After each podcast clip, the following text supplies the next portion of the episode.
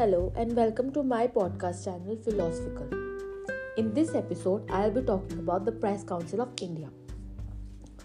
The Press Council of India 1966 में form हुई थी बाय इट्स ओन पार्लियामेंट और ये एक सेल्फ रेगुलेटरी वॉचडॉग है of the press for the press and by the press और ये press council of India act of 1978 के अंडर ऑपरेट करती है और अब जो काउंसिल का चेयरमैन होता है, वो बेसिकली सुप्रीम कोर्ट का रिटायर्ड जज होता है।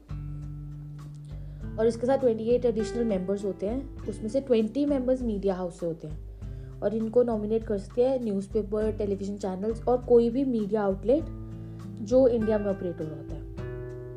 और ये जो 28 मेंबर्स की काउंसिल होती है, इसमें से फाइव मेंबर्स होते हैं लोकसभा से और राज्यसभा से। और जो बाकी तीन रिप्रेजेंट करते हैं, वो कल्चर लिटरेरी लीगल फ़ील्ड के होते हैं, जो नॉमिनीज होते हैं, Sahitya Akademi university grand commission and bar council of India 2015 से लेके अब तक जो इसका चेयरमैन है, वो है justice Chandramouli Kumar Prasad.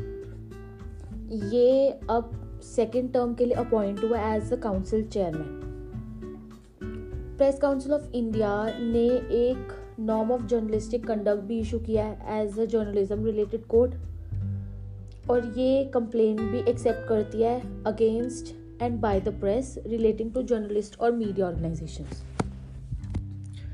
according to Kartik Sharma the council can investigate and issue a report it can also warn admonish, censure, or disapprove those it finds at fault but as such इनके पास कोई पावर नहीं होती to enforce और impose any penalty on individual and journalist and publication हाँ हम report issue कर सकते हैं इन्वेस्टिगेट कर सकते हैं बट हम उन पर इम्पो कोई पेनल्टी इम्पोज नहीं कर सकते। ना ही इतनी कोई पावर्स है हम। So that's it for this episode thank you